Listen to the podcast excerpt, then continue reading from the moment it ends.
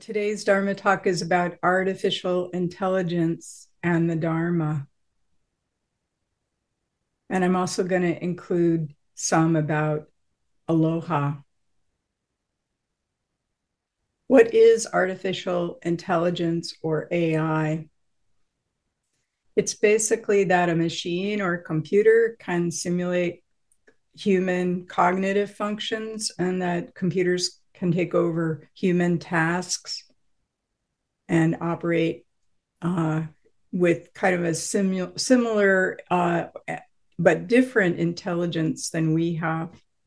Sam Altman, who's one of the founders of AI and also coincidentally a Vipassana meditator, he said, We will live in a world where there is not just human intelligence, And I'm not doing this talk about AI because I'm worried about it myself. I'm actually just here for whatever happens, whether it's illness, climate change, AI. My Dharma is to show up and be with what is, no matter what that is. But I am doing this talk because a number of people have been concerned and um, expressed um, kind of wanting some practices or ways to work with if there are big changes that arise with AI to know how to work with this big change. And really, artificial intelligence or AI could stand for anything. We could just get a giant card that says fear of the unknown or fear of what I can't control. And then below it, we might write death of a loved one, loss of a job, climate change, AI, or any adverse circumstance really comes below that fear of the unknown. So, this talk is really about how to handle difficult circumstances if they do arise and you know, one of the couple of things AI has become a concern for people because um, you know that there there's concerns that it will make it harder to know what's true when artificial intelligence simulates humans that maybe someone could hack into your IRA account or your bank account or call you up appearing as your loved one and really be a computer trying to get your data. Um, and also, you know, some people even say, wow, AI could start a war. Um, so there's been a lot of concerns. And, you know, but what's cool to remember is that AI can do positive things too. There was a recent article in the New Yorker saying that um, they're going to probably be able to get AI to decode sperm whale clicks and communications. And it's very likely in a few years, we'll be able to talk with whales directly. Now, that is cool. and despite all the positives, you know, what we're really looking at in this talk is, you know, how can we use the Dharma for adverse circumstances? You know, we don't need it for positives necessarily, although some of you might. Um, but it's more like, what do we do when something difficult does come our way or challenging? And, you know, months ago when I started writing this talk about maybe working with an, an adverse circumstance in the future, little did I know that Maui was going to have a devastating fire here, a disaster. And uh, it's, you know, for for here on this island, um, FEMA rates disasters on a scale of one to seven seven being the worst. And um, my friend who was volunteering said that FEMA rated our fire area a seven plus. So it's been on a personal level quite challenging to um, be in a situation with, you know, an adverse circumstance like this. But the beautiful thing is, you know, in any adverse circumstance, whether it's a fire or changes with AI, we're we're all learning together. And whether your life was spared or your community was spared this time, and we're all learning about change in the world together. Which brings me to another aspect of this talk called aloha. And what is aloha? Most of you know aloha is a Hawaiian word, and you might know it means hello, goodbye, love. But that's on the surface of things. Aloha really has a number of different meanings. The second, um, in, in Hawaiian, there's a word called kaona, which means that things can have many different and deeper meanings. So aloha has this kaona of deeper meanings. The second deeper meaning is it's to share your breath with someone. And when people of Hawaiian descent come together, they often will take time and put their foreheads together and breathe together. Alo, the ha is breath. So alo ha is to share your breath. And it's way more intimate than a handshake or even a hug. And aloha has an even deeper meaning yet. Each letter in the word aloha has a meaning. Paul, do you want to go ahead and put up the slide? And I'm just going to go through the very first part, but the A of aloha means kindness or grace. The L means unity or unbroken. The O stands for agreeable or gentle. The H stands for humility or empty. And the last A stands for patience or waiting for the moment. So it's about meeting each moment with grace, unbrokenness, gentleness, emptiness, and waiting for the moment. It's a beautiful way of life with any circumstance. One teacher told me difficult events help us grow beyond the ego self to become the sacred self. The sacred self, aloha, and the Dharma are really synonymous for me. So, what is the Dharma? The Dharma means truth, the truth in Buddhism. And I really think of it as yet another way of being unbroken, empty, graceful, wise, and waiting for the moment. So, if AI or anything becomes an adverse circumstance, what are the principle of the Dharma or principles that we might need First of all, when things get intense or difficult, and I saw this here in Maui, it's easy to forget what to do and how to be. When I saw the Dalai Lama in India one year, he said to the crowd, It's easy to practice the Dharma when the sun is shining and your belly is full. Most of us are used to practicing in good conditions, but how to practice during challenging times. So I'm going to lay out a few points on this. The first thing to do in a challenging time is to take a breath and realize you don't control samsara. Samsara being the realm of human suffering and constant change. So take a breath and realize like things are unpredictable and it's not your fault. The second is to stay committed to the now. Remind yourself over and over again it's not happening now. Have I lost my job to AI now? No. Has AI taken all my money now? No. So be a lover of reality. Remember, fear needs a future. So anytime you're in fear, you most likely are in the future. So take a breath and come back to the now. The third and most important thing in a difficult circumstance is to have an orienting principle. This is a principle or intention in the moment about how we want to learn and grow from change. Think of it like a rudder on a boat. you know, when big waves come, like say AI or anything, if you don't have an orienting principle, you're going to be tossed about by the media, what everybody else says, everyone's fears, and you're just going to be pummeled.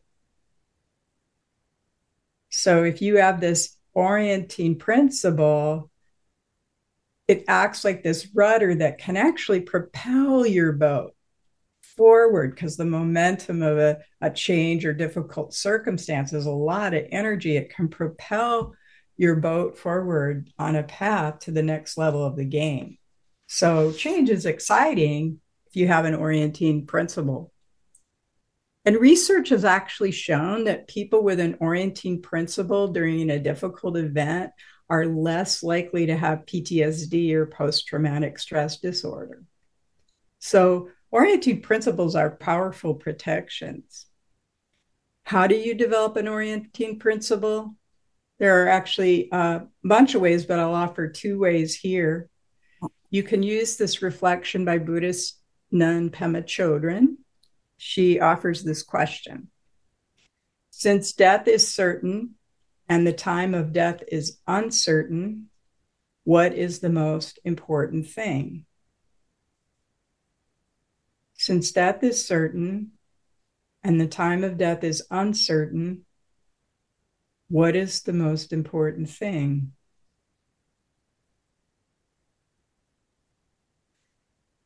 So think on this. Maybe write down what your answer is. This might be your orienting principle.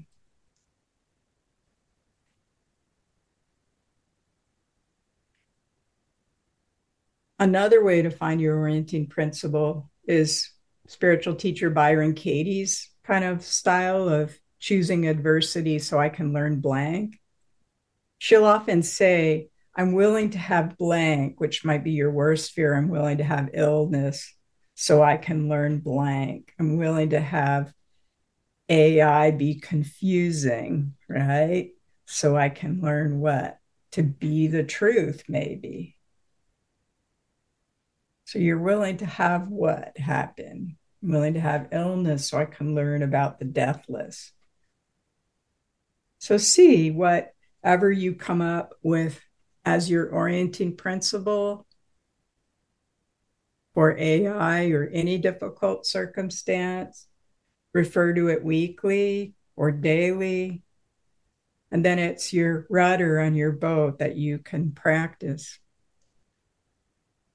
Since the fire here, I've been volunteering weekly uh, to work with first responder young men who are in the burn zone and have some trauma symptoms. And um, sometimes I'll say to them, and you know, remember, they're not first responder guys aren't always the most spiritual thinkers, at least not out loud. So I'll say to them, if I could wave a magic wand and you could come out of this fire and have learned blank in two years from now, what would you want that to be? and this often causes them to pause and go deep. Right. But they always come up with maybe if you could unmute, please, whoever's unmuted, uh, or mute yourself. This always causes them to pause and go deep and they always come up with something they'll they'll say well i'd like to be more calm or i'd like to be more connected with my family or to have learned unbroken aloha that's one of my favorites so know your orienting principle and if difficulty comes remember to ask yourself what is it i want to learn during this time what's my rudder for these big waves. And when you know this, it's like having a true vocation. No matter what happens in life, your job remains the same. Whether it's a good movie or a bad movie, your job doesn't change. On Maui, within 24 hours, we went from a paradise movie to a disaster movie.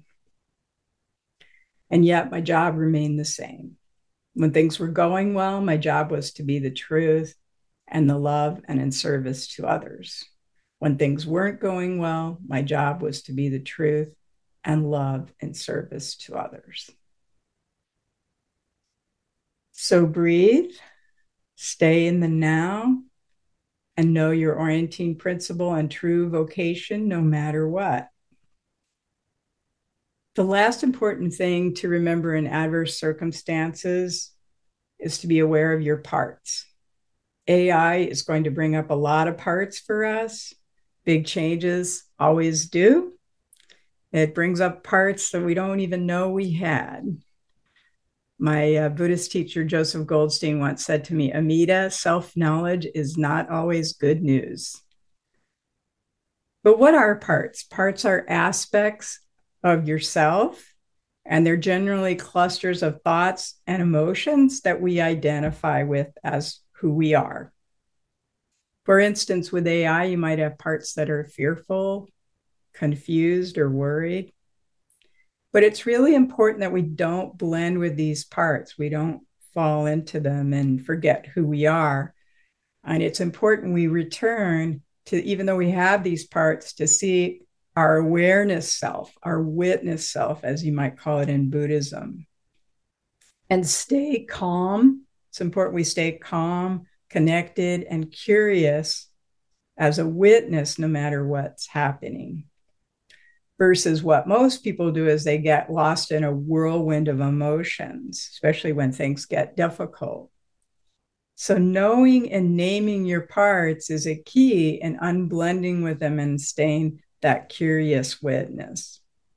A good rule of thumb in any situation is always to ask, you know, am I, am I what, am what I'm about to say or do, is it coming from calm, curiosity, connection, or compassion. And if it's not, it's probably a part, and it might be best to wait until you for, feel more aligned inside before you take action. And speaking of action, the Buddha talked about right action. It was the second thing behind orienting principle or intention that he mentioned as a key for a way of life for us as practitioners. And there's a story that really exemplifies right action. This story says that when something difficult happens, there's three kinds of people. The first per- person says, Oh man, this is terrible. The second person says, This is difficult, but I'll make the most of it. And I always thought, wow, that second kind of person is perfect. That's what I do. Um, but the third kind of person says immediately, it's perfect. And because I wasn't really yet at the third person thing, I, I developed what I call my cheating step between two and three. And it's it's perfect. I just don't know how yet. So I stay kind of in curiosity about how it might be perfect. So the first 48 hours in a disaster area here, there's a lot of chaos and confusion, a lot of actions that come out of overwhelm or survival guilt. It was fascinating to be here and just watch all the parts and mind states. Um, but the second morning of the disaster event here, I woke up and I got a kind of download from the Dharma, and it immediately said, Amita, it's perfect. And I was like, huh, what? No, no, not the fire. And it said it again. It said, Amita, it's perfect. That you and everyone here in Maui was here at this exact moment, and whoever ended up as a helper or being helped, it's perfect. You didn't decide where you ended up. So you don't need to question where I put you. And then I was given this visual in- insight of this giant matrix of like the whole universe and how everything fit together perfectly. And you couldn't move even one single piece and want it to be different without it altering the whole perfect mandala of the universe and every moment going forward forever. And I laughed because it was like, oh my God, this is that story. It's perfect. And here I am. and then from there, volunteering when I went to the big stadium where everybody was, um, all the displaced people were sleeping. It, the volunteering came from a place of empty calm rather than a story of fear or guilt. It really, the right action arose out of that unbroken emptiness, like the L and the O of aloha. And it made volunteering even more connected. And don't worry if you can't do this, it's perfect thing. Um, there's an easier way to get to that calm. And one of those ways is to zoom out. Like if like you're a camera, zoom out to the vastness of the universe in all situations. And Paul, you can put up the slide of the galaxy. So if I'm blended with a worried part of me, I remind myself, Amita, right now, supernovas are exploding and whole galaxies like this are being born or dying. And it helps me unblend from this part and drop back into the big picture. It's hard to worry too much about the effects of AI on human life when we remember whole galaxies are collapsing as we speak. And this is not a spiritual bypass, it's more like an and. I have a worried part, and this is the whole huge context. It's all held in. There's a vastness. It's all held in. So, another way to zoom out is to remember that we have many, many, many lifetimes.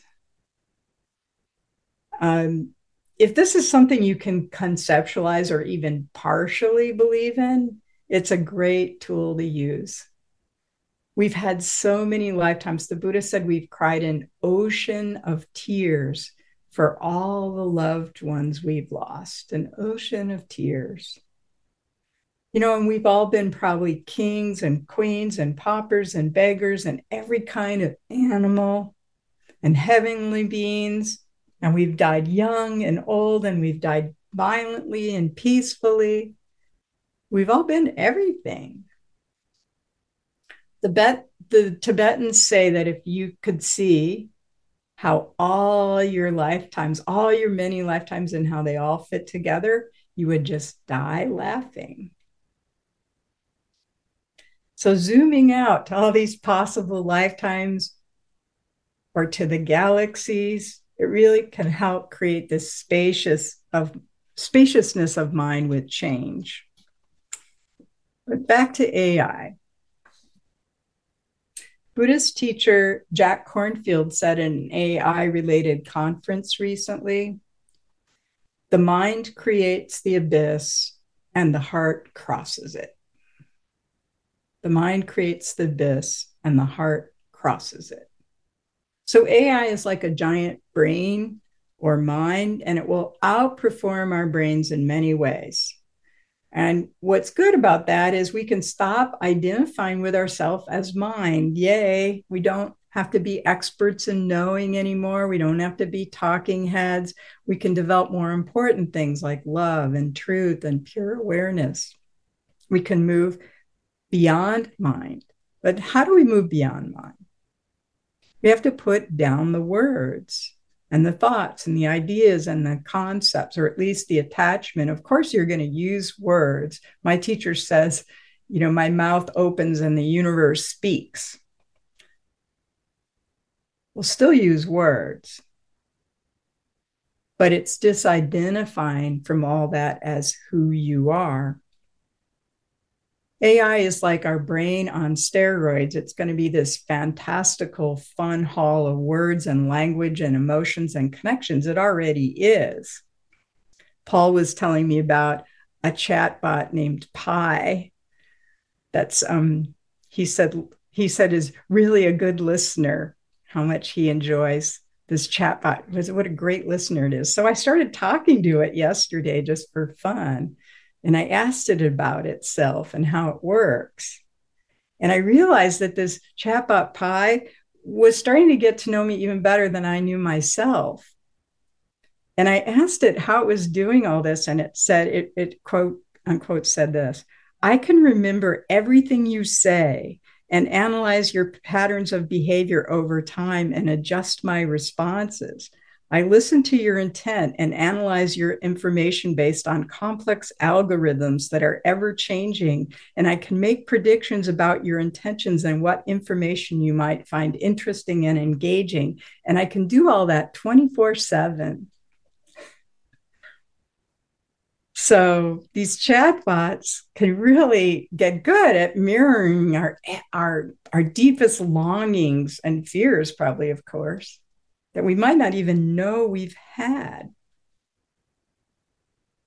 And rather than being worried about this, you could be like, wow, I'm going to have to disidentify from believing myself to be thoughts, emotions, and the mind. AI can only influence us to the degree that we believe were the thoughts and emotions and the mind. So, really, the deep Dharmic challenge of AI is this it's to disengage from the trance of mind and know what is real, to know what is real. And what is real does not need words. Words are just sounds A, E, I, O, U. What is real does not need words, and you can drop below the words to the stillness of your being, which is real. Stillness of your being, real and universal. And as AI or technology, it tends to speed things up and it's very compelling to be drawn into the excitement and the speed of things. So, another component that's going to be necessary as a Dharma practice is to slow things down. There's a Cherokee prophecy that states as things speed up, you yourself should slow down. The faster things go, the slower you go. So slow it down. Don't touch your thoughts. Be in the pure awareness itself versus the thinker you. And pure awareness doesn't change no matter what you put in it death, birth, joy, sorrow. Nothing changes to the unchangeable. So you can remain the challenge of of AI or anything difficult is to remain here in this awareness itself, like an open hand that everything passes through. Let yourself be this open awareness now and now. Remain as the unchangeable openness and this this might sound simple or seem simple but it's not easy. An example my teacher gave me the other day he said that the circumstances of life are like a wild monkey in the room on fire. I don't really like that image but in a way it really exemplifies like how easy is it to be in pure awareness when you've got this wild monkey in the room on fire next to you, screaming very hard. That's like the world. The world and all the mind objects are the monkey on fire.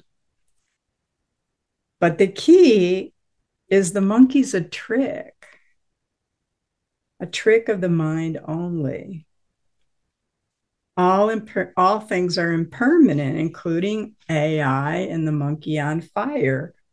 Only awareness itself is real. So AI is perfect. It's perfect because it makes everything a trick. It turns everything into a mirror of something else. So that can take you to the next level of the game, which it's exciting. You know, it will force us to exit the hall of mirrors and ask what is the source of mind and mind objects? What's the source? It's going to be a bit like the challenge of Narcissus. So, Narcissus, as you know, he was looking into the water and um, he saw his own image and he got so entranced that he actually just withered and died there. And it's a great image because what's going to happen is, you know, the trance of mind, whether it's a, the chatbot Pi reflecting back everything you want to hear, know about yourself, we're going to have to move out of mind and mind creations and our character in the mirror and step away and be in the real. You know, as AI really mirrors ourself, we're going to have to know what's real. Because in truth, what's important to realize with AI is, and I saw this one day when I was doing a meditation, that we're actually the AI of awareness itself or source. We're AI. You know, a lot of the non-dual people and the Buddhists will say, you know, you're this is an illusion. So if that's true, our character is the AI of awareness itself. And so when you start to see that, it's like, wow, what well, what's the source? What what's the real? We're AI that created AI. Then what's left? What's real? And I don't want to get too out of reach and too heady about that. Um, but one thing you can see, kind of Byron Katie style, is you can see how AI is just a projection of your own fears about humanity. So, Byron Katie style, you can turn all your thoughts about AI around. AI is going to destroy the world. Humans are going to destroy the world. AI is scary and out of control. Humans are scary and out of control. AI is either the savior or the devil. Humans are either the savior or the devil. But let's come back to the truth of the real. The truth of the real depends on knowing what's impermanent and not blending with that those impermanent objects like narcissus. The truth is there's nowhere safe in the game. Nowhere safe in the game because it's all impermanent. Your body, people around you, everything you do and create, it's all going to go. I mean, look around you now. Where you are right now, everything you can see right now, other than space. Is there anything you can see right now that's not going to go, that's not going to eventually be impermanent? No, and yet we're constantly trying to control and manage these impermanent objects of the world, including AI. So, a big part of our practice needs to be a deep acceptance of impermanence. Otherwise, we're just trying to control suffering with our practice. So, there needs to be a deep acceptance of impermanence. And Dipa Ma had a story about this. Dipa Ma, the woman I wrote about many years ago, she was known for being really loving and almost like a Buddhist saint. And but she had this one fierce teaching about impermanence that a lot of people don't like that I even included it in the book. This is told by her student Sudipti Barua. And she said this to um, Sudipti the day that Sudipti's son died. When my son died in 1984, Dipa Ma shocked me with her words. It was a hard teaching I have not forgotten. Dipa Ma said to me, Today your son has gone from this world. Why are you shocked? Everything is impermanent. Your life is impermanent. Your husband is impermanent. Your son is impermanent. Your daughter is impermanent. Your money is impermanent. Your building is impermanent. Everything is impermanent. When you are alive, you might think, This is my daughter. This is my husband. This is my property. This is my building. This car belongs to me. But when you are dead, nothing is yours. Sudipti, you think you are a serious meditator, but you must really learn that everything is impermanent. So, this deep acceptance of impermanence, and it doesn't have to be a heavy thing, it can be an even deeper awareness of what is permanent, the permanent you.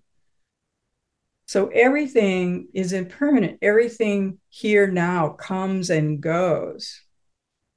But pay attention to also what remains for not looking at that monkey on fire in the room, what remains? What illuminates all this?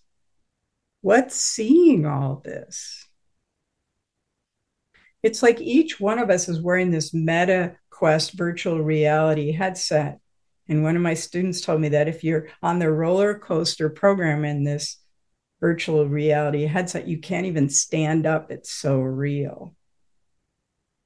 And AI and virtual reality is what like the Buddha faced when he was sitting on the under the Bodhi tree on the night of his enlightenment. It was like he was wearing his own virtual reality headset called the mind, his own mind. And he was barraged for hours and hours with, you know, delightful images and horrific images until suddenly he realized, wait a minute, this is all a trick.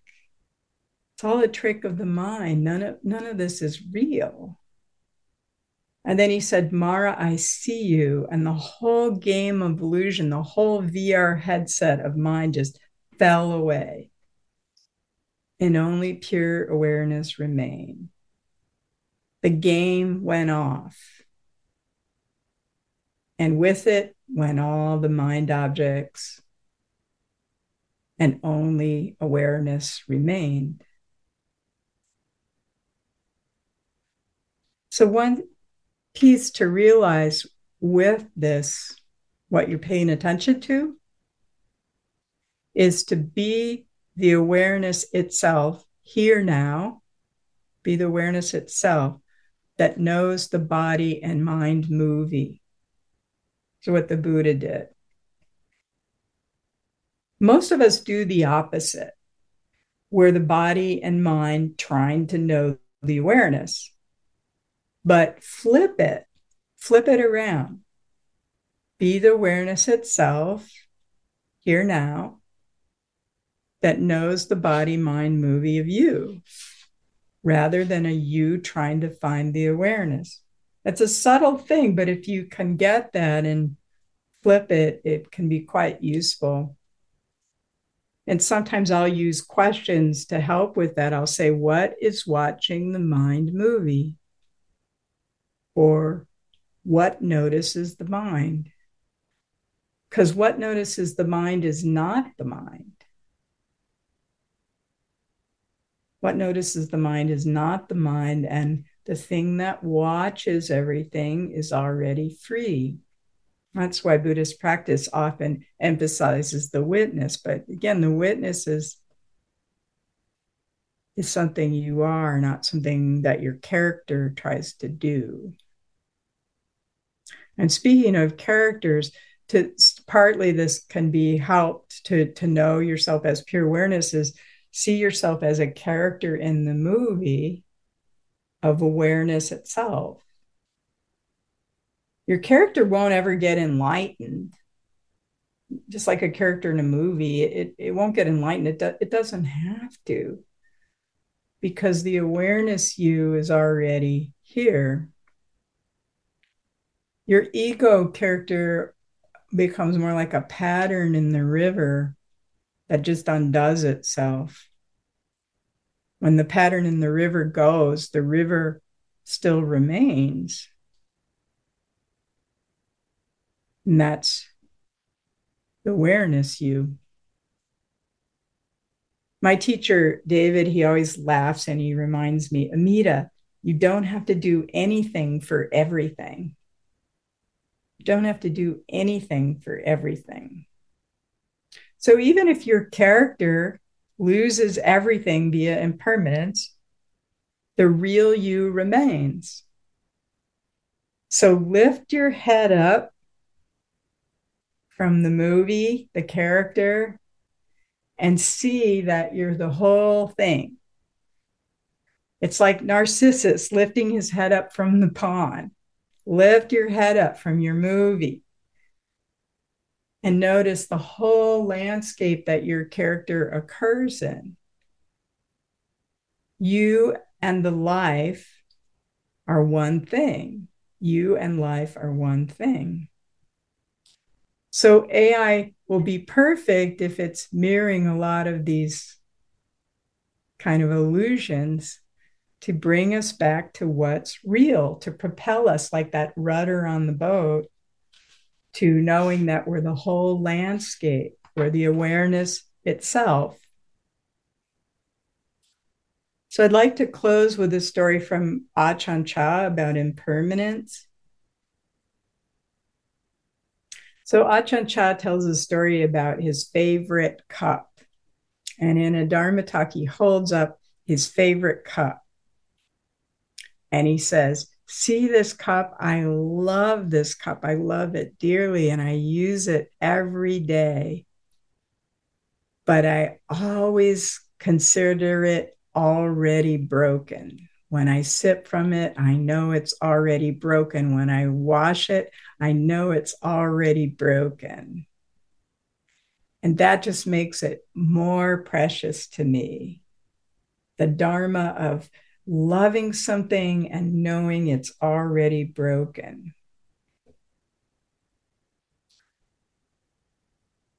So when I went to volunteer in the burned area of Maui, it struck me when I came back to my apartment and my intact community area that everything everywhere was already burned. Like the cup that was already broken, everything was already burned and gone.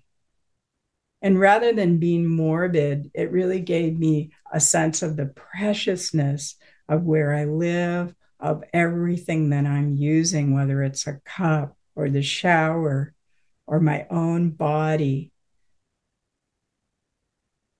If everything's already burned when I went to that burn site, I could see it. And that's all here now and not. And it's all mixed in together, and it can bring tremendous joy and connection. So, Paul, let's put up the last slide. So this is the Buddha in um, Lahaina, the area that burned. And the Buddha remained intact. You can see a lot of burned palms around there. And actually, the Japanese temple where this Buddha was, the, all the buildings of the Japanese temple burned to the ground. So even though this statue is metal, you might say, oh, yeah, it's a metal statue. Of course, it remained. Most, um, there were lots and lots of cars and metal objects that completely melted in the fire. It was so hot, light poles and cars. So it's quite amazing that this Buddha is still here. It did not burn, even though everything around it burned. So I really like this slide because it reminds me that everything burns, and yet the Buddha can silently remain this Buddha can silently remain.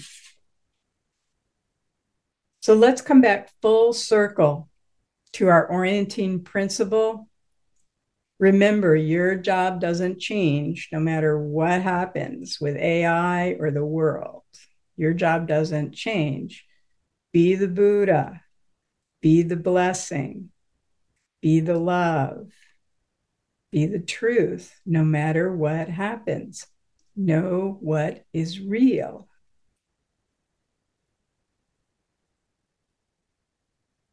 And I'd like to close with this orienting principle poem by Rachel Macy Stafford. Today I will choose love. Tomorrow I will choose love. And the day after that, I will choose love. If I mistakenly choose distraction, perfection, or negativity over love, I will not wallow in regret.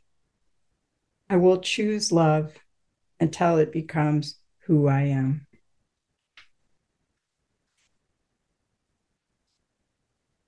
So, orienting principles, being in the now, knowing what's real, being the love.